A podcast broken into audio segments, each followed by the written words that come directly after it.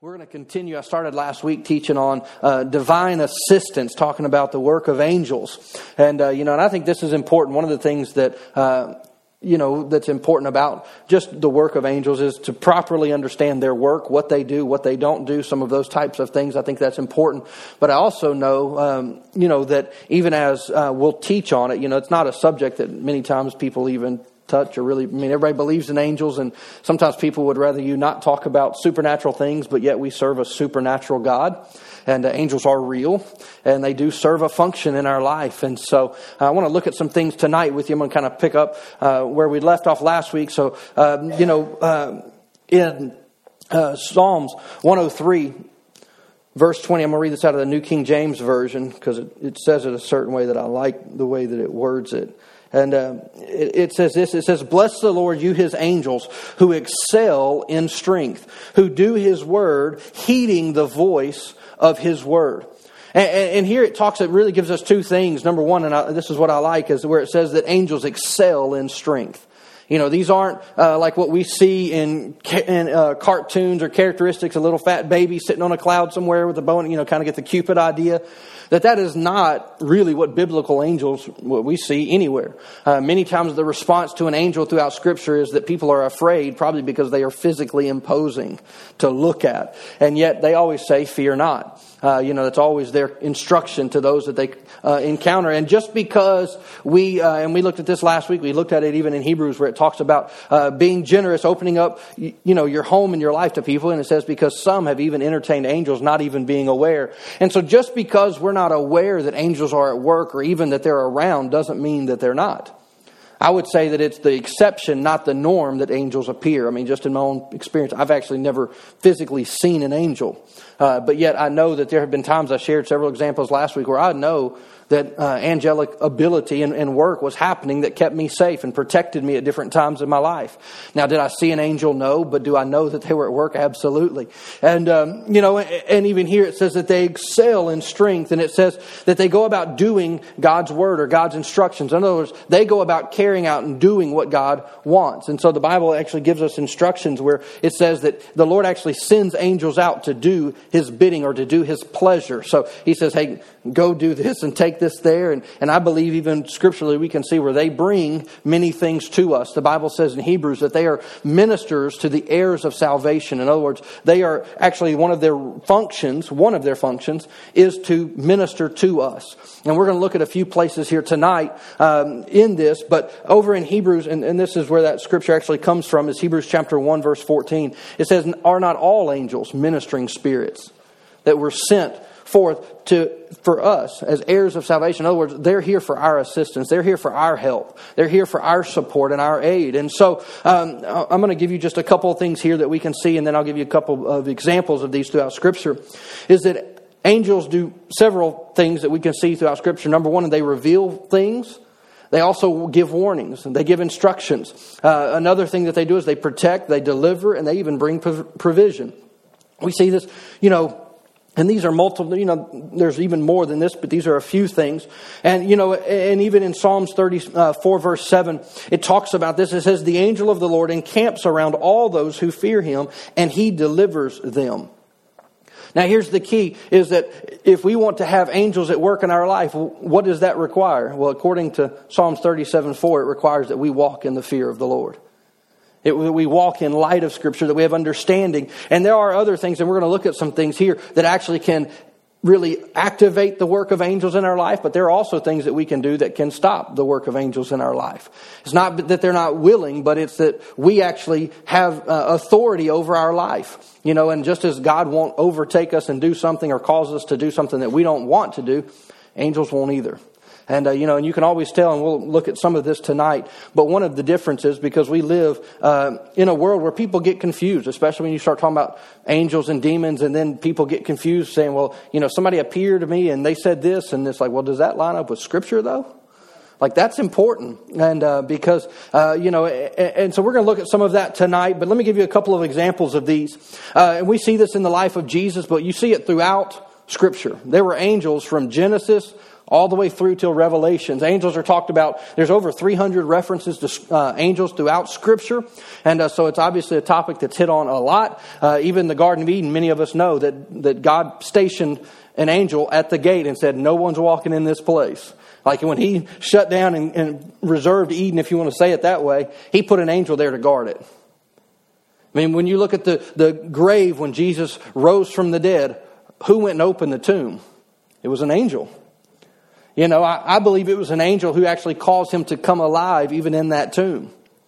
You know, I, I, mean, because we can see this throughout Scripture, but even in the birth of Jesus, we see it in the life of Joseph, even in the life of Mary. There was a lot of angelic activity in that moment, but what happens is, is that obviously Mary is pregnant with something that's been conceived um, by the Holy Spirit, and Joseph says, "Hey, uh, you know, he wants to do a righteous thing." So he said, "I'm just going to put her away quietly. In other words, I'm not going to make a public scene of her."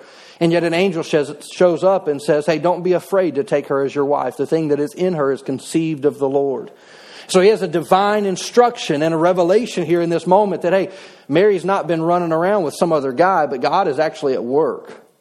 And this thing is holy and it's something that God is doing in her. So, Joseph, don't be afraid to step out and to take her as your wife. Of course, Jesus is born and the instruction comes from an angel again and says, Hey, you need to flee to Egypt.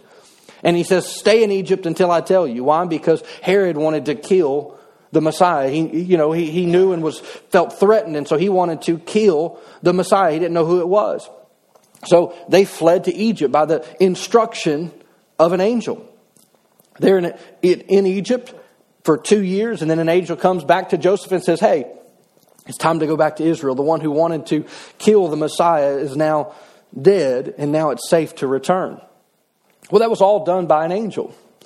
Now, you know, and we're looking at a few things here shortly, but we don't worship angels, we don't seek angels, we don't do all, I mean, you know, it's not and I'll give you an example of, of, how I think can help you with this here shortly. But here's another example, and we even see it. You see it much in the book of Daniel, uh, where Daniel, uh, you know, was divinely protected by angels, and they would talk to him. And we'll look at a verse here in a little while about that. But here's another example, and, and even there's an, uh, another example with Daniel where an angel actually came, and the Bible says that it nudged him.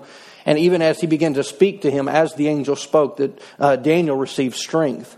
And so even their presence uh, will do things for us. But uh, even in the life of Jesus, who was full of the Holy Spirit, still needed the divine impartation and the work of angels in his life. Uh, right after in Luke 4, it talks about him going into the wilderness.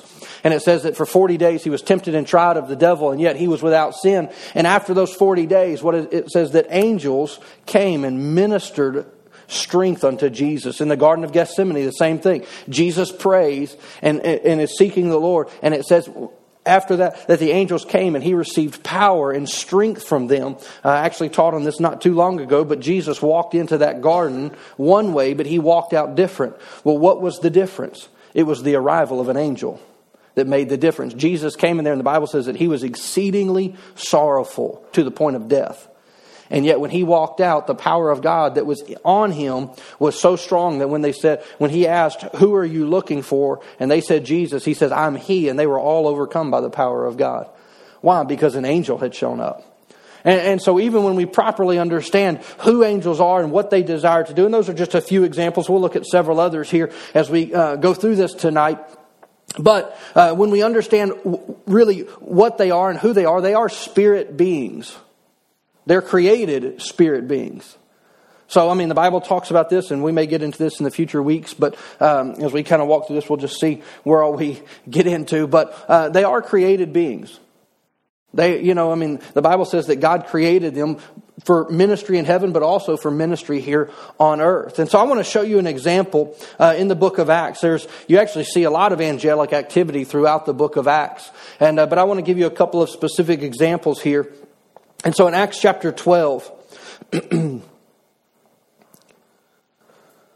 before I get into those, let me read you the verses. Um, well, just I'm going to start in verse 5. Peter was thrown into prison for preaching the gospel, and it says in verse 5, but the church prayed earnestly for him. So that's important.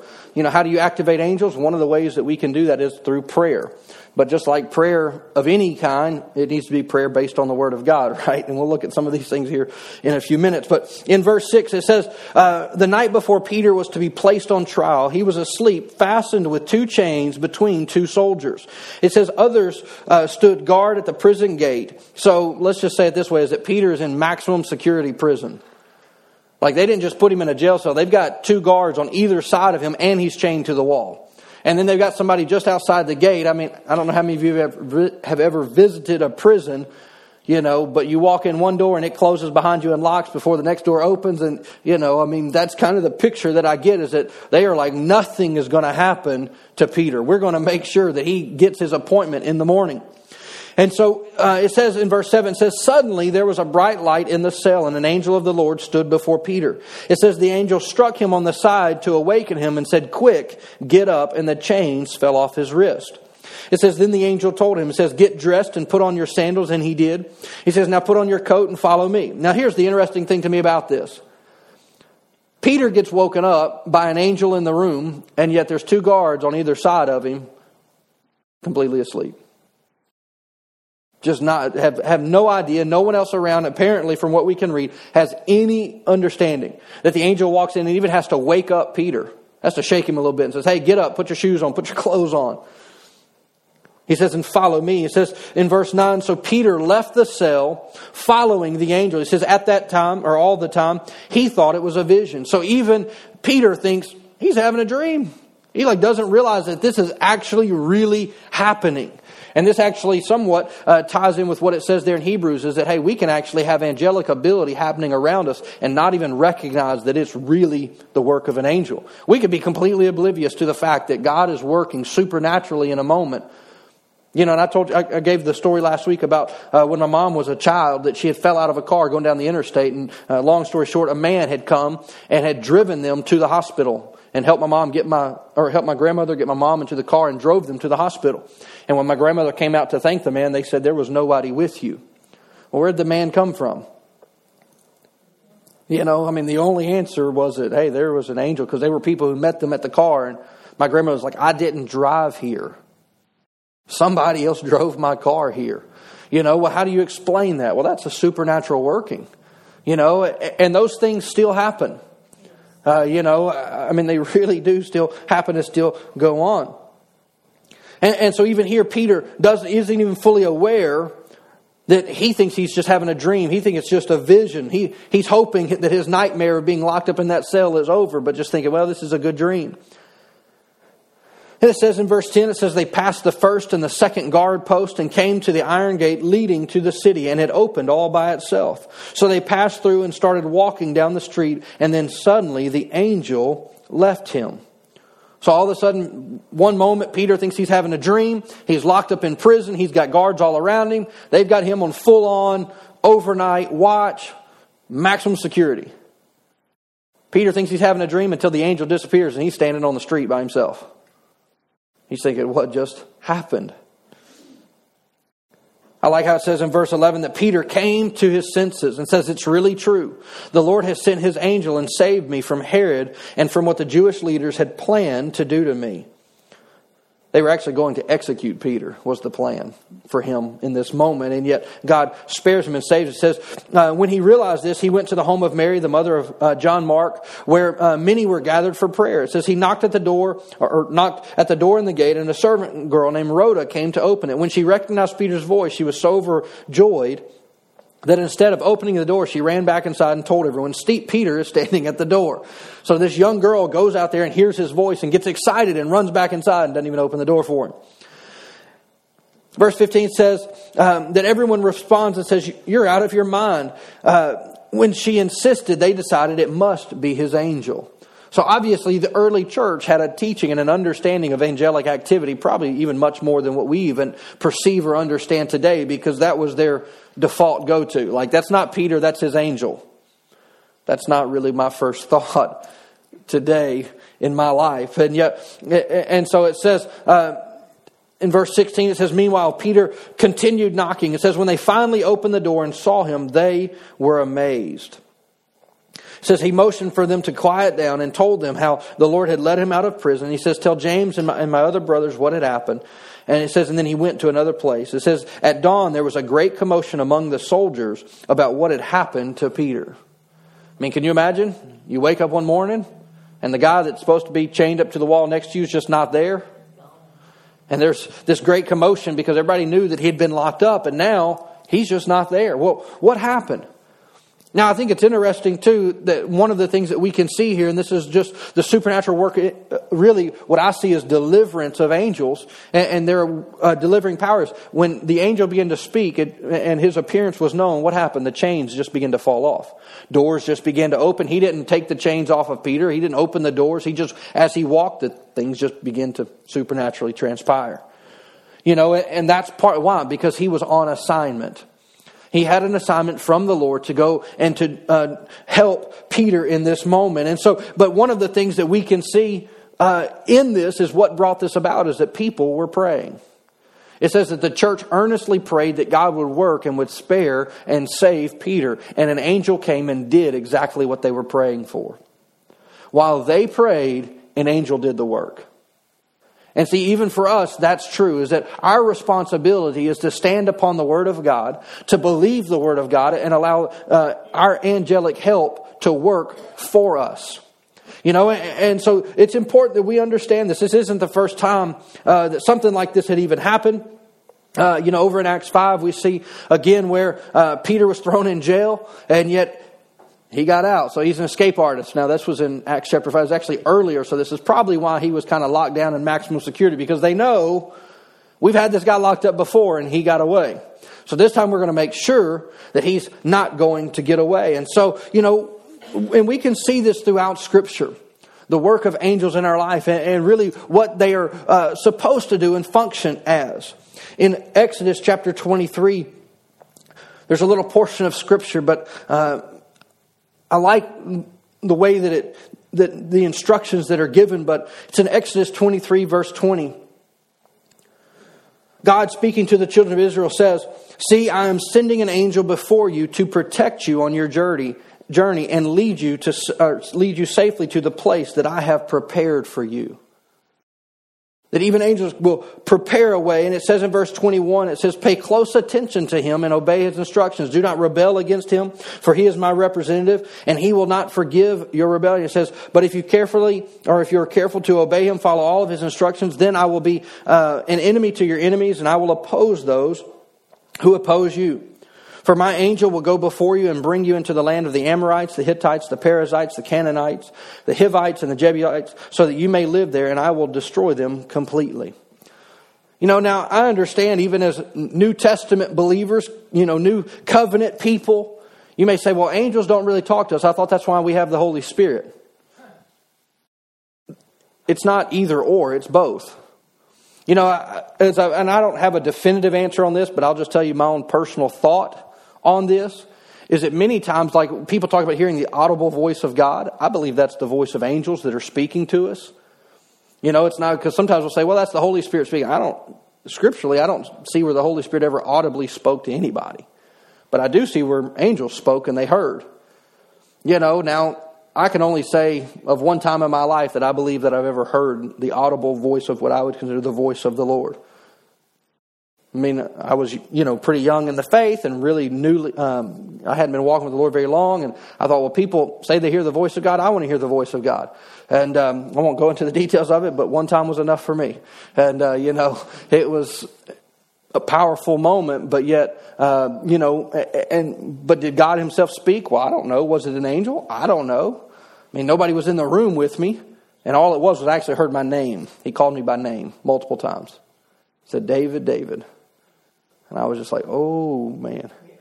Like, I mean, just an, an instant, I mean, like what the Bible talks about, a fear of the Lord. Like, I wasn't afraid, but I was humbled in that moment. It was like something is much greater than me in this moment. And, um, you know, and, and so, but, uh, you know, so there are things that we can do though. And, and so number one is that, yeah, I mean, the angels move in prayer. When we pray, the angels begin to work. I also believe that even as we worship, worship is a form of prayer. Even as we uh, corporately or in times of worship, the Bible says that uh, God's presence, every time that we come together, I believe there's angels here. Why? Because we have angels that are assigned to us and for us. So if we're here, they're here. It's just logic. And I believe that even in, that there are special times. You know, I mean, have you ever been in a service where it just seems like all of a sudden there's a, a unique healing anointing? Well, do you think the anointing just shows up by itself? Do you think it's just the Holy Spirit always? No, sometimes angels bring healing. Sometimes they move in services. And I, and I shared even last week where I've had instances before, and, and I've even had other, and I've read stories and had people even share with me different times where you know, something, you can call it whatever you want, but it's from the Lord. But maybe, you know, uh, would tap somebody on the shoulder. Or, I mean, we had somebody here a few weeks ago, uh, during service, they were telling me about it. They said during worship they have some shoulder problems. And they said all of a sudden something just was like heat right here on the top of their shoulder. Couldn't raise their arm. Couldn't do it. Like, not physically. They got some shoulder problems, have a lot of surgeries, all this stuff. And he said it got really warm, and he said it was like somebody grabbed my arm and just was holding it up. That's something that he can't do. Well, how do you explain that? I don't have an explanation. Not logically, I don't. Now, scripturally, I do. Well, why? Because angels will bring healing. You know, and so even, uh, you know, and I believe even in times, uh, for me, even as a minister, that there are times that there's a unique anointing that comes. Well, it's not something different in me. I'm the same person that I always am. And, you know, and it even, you know, just even, because I mentioned it, even like the healing anointing. Well, why can't we have the healing anointing all the time? I mean, you know, the anointing is always here to heal, yes, but there are special times where there's a very special, different anointing for healing that comes. And the, and the thing is, is that when that moment is there, seemingly anybody can get healed. There's a, and what is it? I believe it's the work of angels that they're bringing healing to the heirs of salvation, just as it talks about it. And even as it says here, is that when we would be led or, or when we would pay attention to instructions, even as angels will come, um, then we will be blessed. But he says, hey, don't not listen, don't pay attention to those things. Or don't not, not pay attention to those things. Now, here's uh, another aspect of this is that angels do have limits. There are limits to what they can and can't do. They don't have a mind or a will like we do. Now, I'm not saying that they don't have a will, but it's different than ours. They obviously have to have some degree of a will. Why? Because a third of the of angels fell from heaven. So they have to have some semblance. But they are not equal to us. They are not like us. The Bible says that, um, you know, as far as our beings being created, says we were created in the image of God. It doesn't say that they were. But it does say that we were created a little lower than the angels. Now, what does all that look like? You tell me because I'm not certain.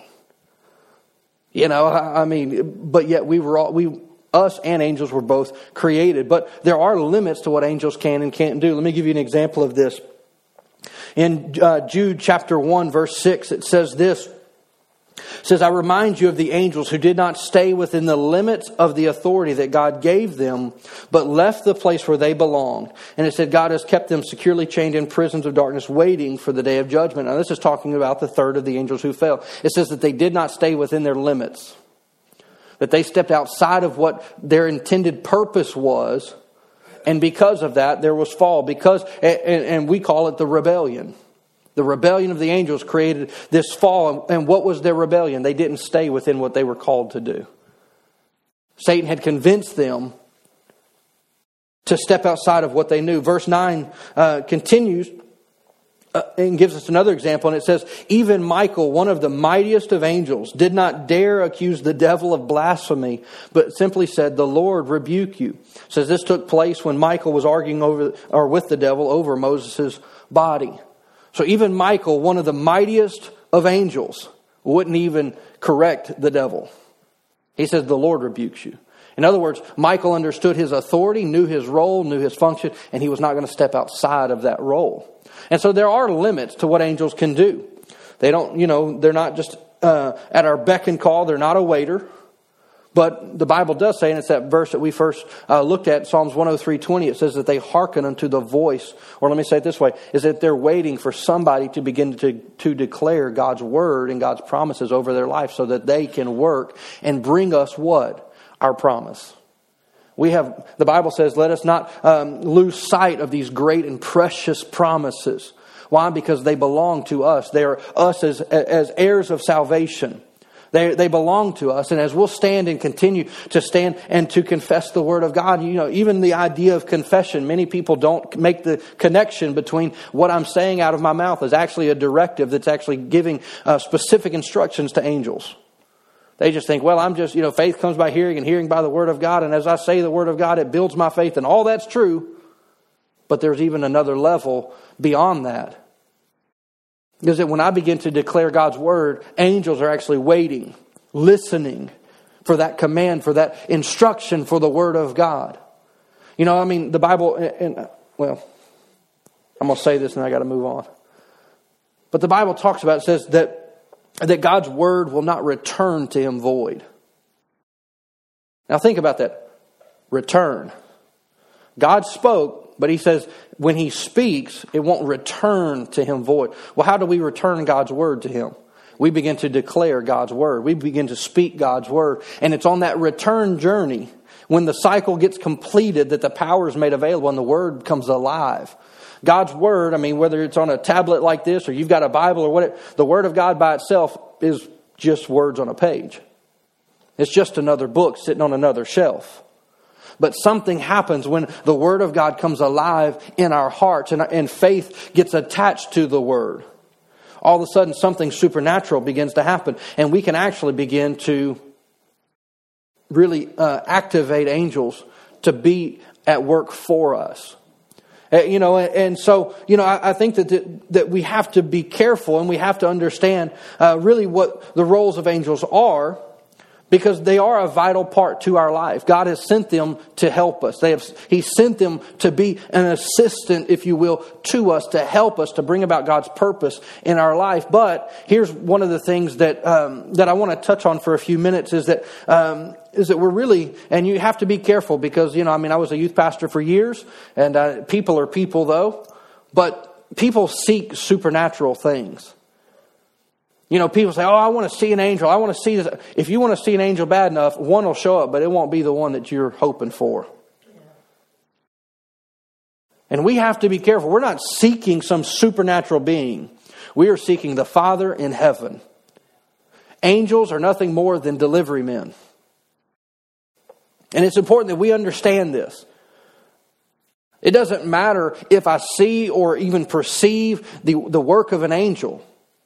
I just want what they produce. I, I want what they do in my life. But I shouldn't seek to see them or to. Why? Because you're going to open up a whole can of worms that you want nothing to do with.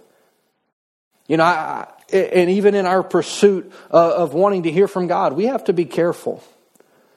Angels are real, de- demons are real, yes, but our focus is not to be really on either one. If an angel was to appear to me and start talking, I'm going to listen, but just because I have some supernatural visitation doesn't mean it's even the Lord. And I've got to compare it to the light of Scripture. I mean, even if somebody was, if, you, if I saw somebody just as clearly as you're looking at me right now, that doesn't mean that what they're saying is true and accurate and even of God. Why? Because the Bible talks about, and it even says this over in 2 Corinthians chapter 11 it says that even Satan, uh, verse uh, 14, says even Satan disguises himself as an angel of light. He says, so it's no wonder that his servants also disguise themselves as servants of righteousness. In the end, they will get the punishment their wickedness or their wicked deeds deserve. Now, I'll just give you two examples of this, and you can just go look this up for yourself. There are two uh, dominant world religions right now that are based on the appearance of an angel. One being Mormonism, Joseph Smith, and one being uh, Muslim. The Prophet Muhammad had an angel appear. Well, they were seeking spiritual answers. Well, the problem was they had sought something in, in, a wrong way, and an angel showed up, and they never went back to actually Scripture to line up. And what happened? An angel of light showed up, an angel disguised as an angel of light, I should say, showed up and gave them a revelation that was not even in line with Scripture. And so now we have a, two dominant world religions that are all based off of an appearance. And you know, and, and I've just been around people enough and I've dealt with people enough to Oh, well, you know, this happened, that happened. Okay, but how does that line up with Scripture? Does that line up with Scripture? I mean, I've had people say, oh, well, the Lord said this, or the Lord said that, or, you know, I've even had people say, well, you know, I had a visitation from an angel. And I'm like, well, that doesn't line up with Scripture. And the thing is, and you have to be cautious and care. I mean, we need to be wise. The Bible says we need to be wise as a serpent and innocent as a dove, yes. But what? We need to have an understanding of angels and their roles in our life, but we shouldn't be seeking them out. Because somebody's going to show up, but it's probably not going to be an angel of the Lord. And the Bible even says this here. In Galatians chapter 1, verse 8, uh, it says this, it said, Let God's curse fall on anyone, including us, and even an angel from heaven who preaches a different kind of good news other than the one that we preach to you. I mean, even the Apostle Paul says, hey, don't be fooled by even another person or even if an angel shows up preaching a different gospel. We have to be careful. In other words, what he's saying, stick with Scripture. Now, here's an interesting account. Now, I just want to read you a couple verses. Most of you are familiar with this passage of Scripture. But in Acts chapter 10, this is the account of Cornelius as he's praying to the Lord. And the Bible says that your prayers, your alms, your giving have come up as a memorial unto the Lord. In verse 3, it says, One afternoon, about 3 o'clock, that Cornelius has a vision in which he saw an angel of God coming to him. It says, Cornelius. And it says, Cornelius stared at him in terror. Says, What is it, sir? He asked the angel, and the angel replied and says, uh, Your prayers, your gifts to the poor have been received by God. And he says, Now send men to Joppa and summon a man named Simon Peter. Says, uh, So, even, and what's the whole point of this? I mean, and just think about it. this goes back to the limits and angels have angels don't preach the gospel. I mean, what, if an angel appears to Cornelius and says, Hey, God has heard your prayers, He's seen your giving, and I've come to give you an answer. Jesus is the Messiah. Why, I mean, why wouldn't, wouldn't it have been just as easy for the angel to preach the gospel to, to Cornelius and see his household saved? Sure, it's possible, but angels don't communicate. They're not charged with the discipling of the world. We are. So for them to do our job, I mean, the Bible says, how can one hear unless someone is sin, unless someone goes to communicate? And even the angel shows up and says, look, you need to hear the gospel, but it's got to come through Peter. And this is where he's staying. Send some guys to go get him. He's going to come back, and we, most of you probably know the story.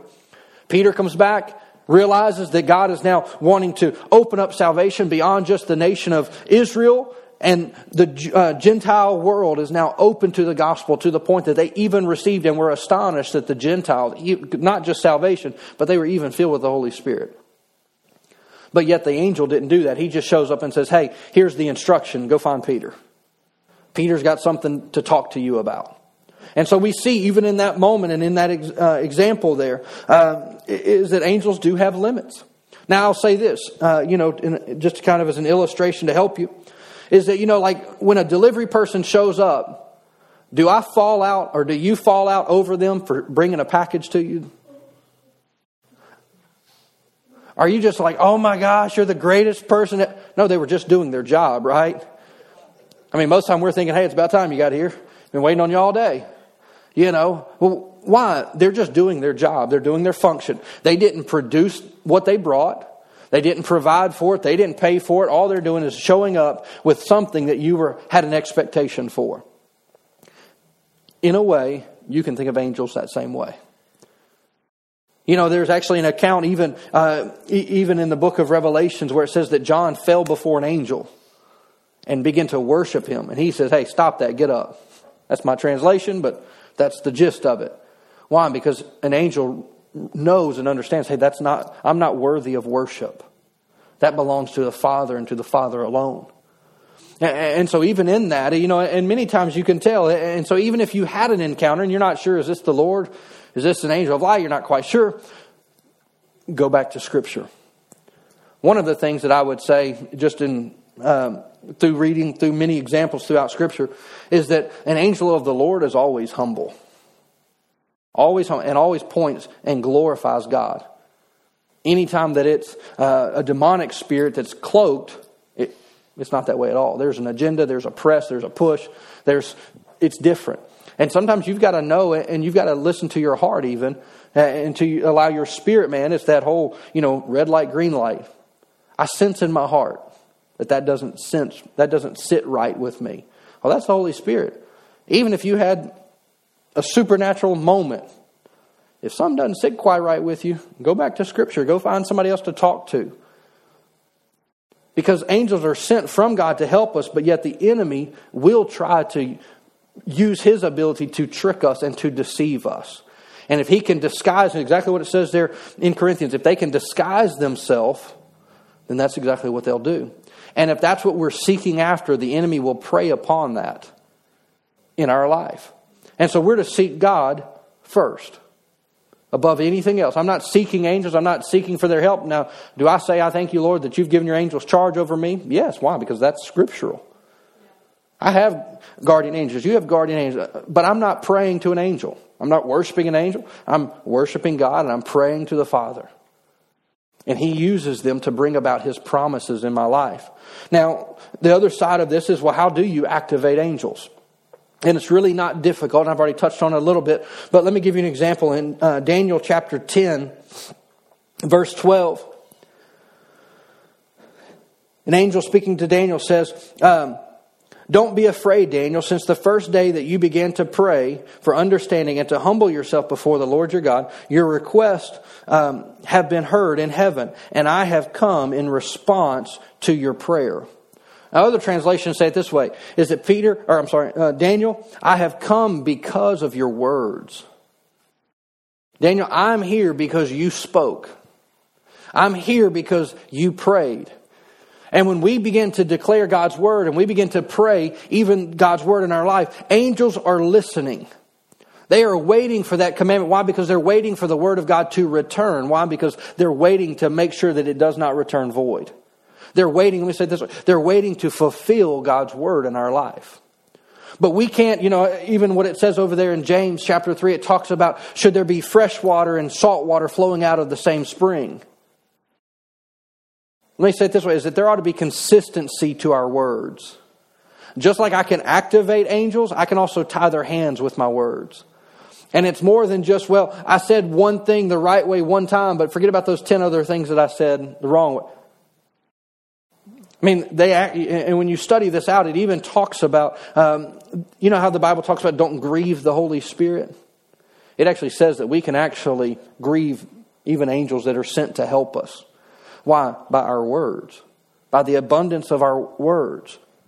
And even here we see this is where that, and, and Daniel had waited 21 days for this angel. Now, you can go read this account, but it says that he was warring in the heavenlies trying to get Daniel's answer to him.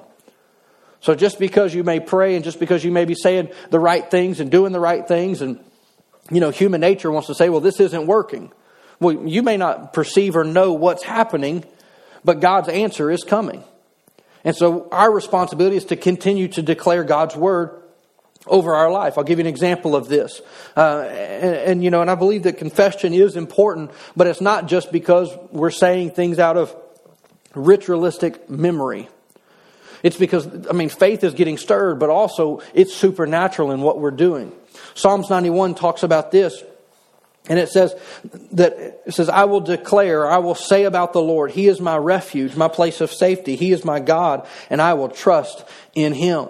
Now we can take a, a statement and a prayer like that, and I love to take scripture and prayer throughout scripture and make it personal. That's like taking the love chapter, 1 Corinthians 13, 4 through 8. Is it, you know, how many of you know which one I'm talking about? I've got our love confession. I am patient. I am kind. It's easy. It's much easier to say love is patient and love and kind than it is to say I am patient and I am kind and I believe the best of every person and my hopes are fadeless under all circumstances. Why? Because it becomes personal. Well, something begins to happen when we begin to confess God's word over our life. But let me give you an example of like a confession uh, that would take that I would take from this is that you could say this is that the Lord is my fortress and the Lord is my refuge. The Lord is my deliverer and He preserves my life and He delivers me from every evil work. You're confessing that over. Now, the key there is I'm not saying the Lord is going to protect or that angels are going to protect me or the angels are going to bring. No, it's the Lord is my fortress. The Lord is my refuge. He's my deliverer. He's the one who preserves me. See, and those are the things that we have to understand is that even as we're declaring the word of God over our life, over our families, over our finances, over our kids, over our body, over our, uh, even our jobs and, and then those, just our world, as we're speaking God's word, what's happening? Hebrews says that, that God framed the world with his words. He framed them by the words that he spoke. Well, we frame our life and our world by the words that we speak. Proverbs says that death and life are in the power of the tongue. And it says those who love them will eat the fruit of them, whether for good or for bad. And so it matters what we say. Why? Because angels are listening. And the other side of that is, is so is the demonic realm. That's why it's important what we say. I thank you that I'm the healed of the Lord, that my strength is renewed. That Jesus took stripes upon his back so that I could be made whole and well. Now, I'm not denying, you know, you, uh, always try to add this just so that I, because I want to make sure that I'm communicating clearly. I'm not denying symptoms in my body. If I've got a sore throat, how you feel? Kind of crummy, my throat hurts. But the Lord is at work for me. I'm not going to allow the abundance of what I say to be, man, I just, I just can't get over this. My sinuses, I just keep fighting, and I just, I guess I'm just going to have this the rest of my life. You will. Why? Because you've opened the door to the enemy to come into that area of your life. But if you'll begin to declare God's word, not only are you at work, not only is it your faith that's being grown because of the word of God that you're, you know, I mean, he, uh, Romans 10 17, faith comes by hearing and hearing by the word of God. Yes. But not only that, but you're actually activating angels by declaring God's word. They are waiting, you know, and even, and I shared this last week, but that verse there in Psalms 103, it's, it actually gives the idea of, of a sprinter in the starting blocks, ready to run a race, waiting for the gun to go off. Angels are waiting for the command of God to come. Why? Because they are wanting to bring about God's promises in our life. And so we do that by declaring God's word over our life. This verse uh, in Psalms 141, verse 3 says this It says, uh, Take control of what I say, O Lord, and guard my lips. The New King James says, Set a guard, O Lord, over my mouth, and keep watch over the door of my lips. Psalm 17, verse 3 says, You have tested my heart, and you have visited me in the night. It says, You have tried me and found, and have found nothing. I have purposed that I shall not, or that my mouth shall not transgress. Like, well, what does that say? I will not sin by the words that come out of my mouth. I'm not going to talk in disagreement with the word of God. Why? Because there's a supernatural realm that are listening for our words. It's more than just saying the right things. It's about us having faith, but realizing that our words are creative. They have creative power. God framed the world with His words. Well, so do we. I'm just never going to be able to catch up on my bills. You keep saying that, and guess what? You're just going to keep having bills. Or you can begin to declare God's word. My God supplies all of my needs according to his ability, his riches, his glory, not mine. I thank you, God, that I have a supply in heaven, that I'm a faithful uh, sower and I give and I'm generous. And I thank you because of my generosity, you're going to provide all of my needs. Now, the hows and the whens and the wheres and all the details, I ain't got a clue. But this is what I know. I'm going to continue to stand and declare God's word over my life. Why? Because there are supernatural forces at work that are beyond just my ability. And my angels, I, I, I want to give them work to do. I don't want to have lazy angels that are just waiting for me to give them something to. I want mine being busy. I want to be declaring God's word over my life continually. I thank you that I have peace in my mind, in my heart, in every part of my life. I declare this in Jesus' name. Why? I don't want to hinder the work of my angels. If the devil comes, I want to give my angels weaponry to actually fight, just as it happened there with Daniel. It says, hey, from the moment you prayed, Daniel, we've been warring with the prince of, of, of Persia, but I've overcome him. And now I'm here to give you your answer. See, we have divine assistance. God has not left us to ourselves. Yes, we have the Holy Spirit, and, and hopefully we have an understanding, but we, God didn't just stop there. Jesus had the Holy Spirit too, but he also had the, the ministry and the help of angels in his life. If Jesus needed it being perfect, do we need the Holy Spirit? Yeah. If Jesus being perfect still needed the ministry of angels, do we need the ministry of angels? Yes, absolutely. And it doesn't diminish the work of the Holy Spirit to say that we need angels. This is, you know, and this is just kind of the way I, that I, I kind of view it in my mind, is that the Holy Spirit works on the inside of me. Angels do work on the outside of me. We don't see anywhere throughout Scripture where the Holy Spirit is aggressive or warring of any kind. He's omnipresent, He's everywhere, yes, but He's also living on the inside of us. But yet we do have divine help and divine assistance that would fight for us and support us and bring us strength. You're like, well, you know, and if you're like me and you kind of are analytical, you're like, well, who's doing what? Here's my answer the Holy Spirit's working on the inside of you.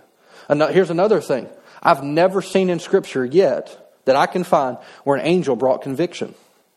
They bring a word from the Lord. Now, they may bring, hey, if you don't do something, judgment's coming. Well, that's not really conviction, but yet the Holy Spirit convicts.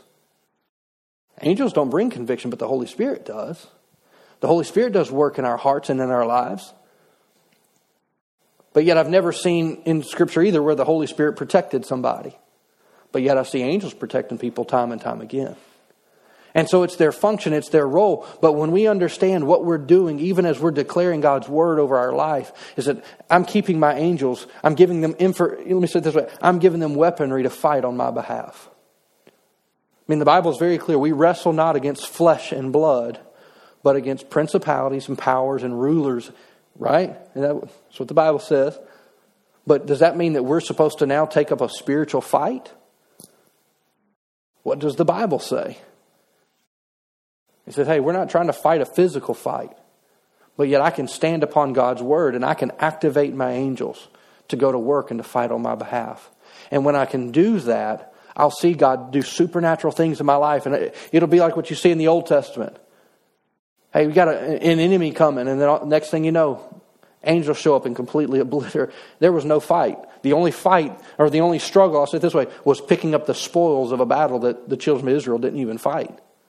That should be uh, really a type of us.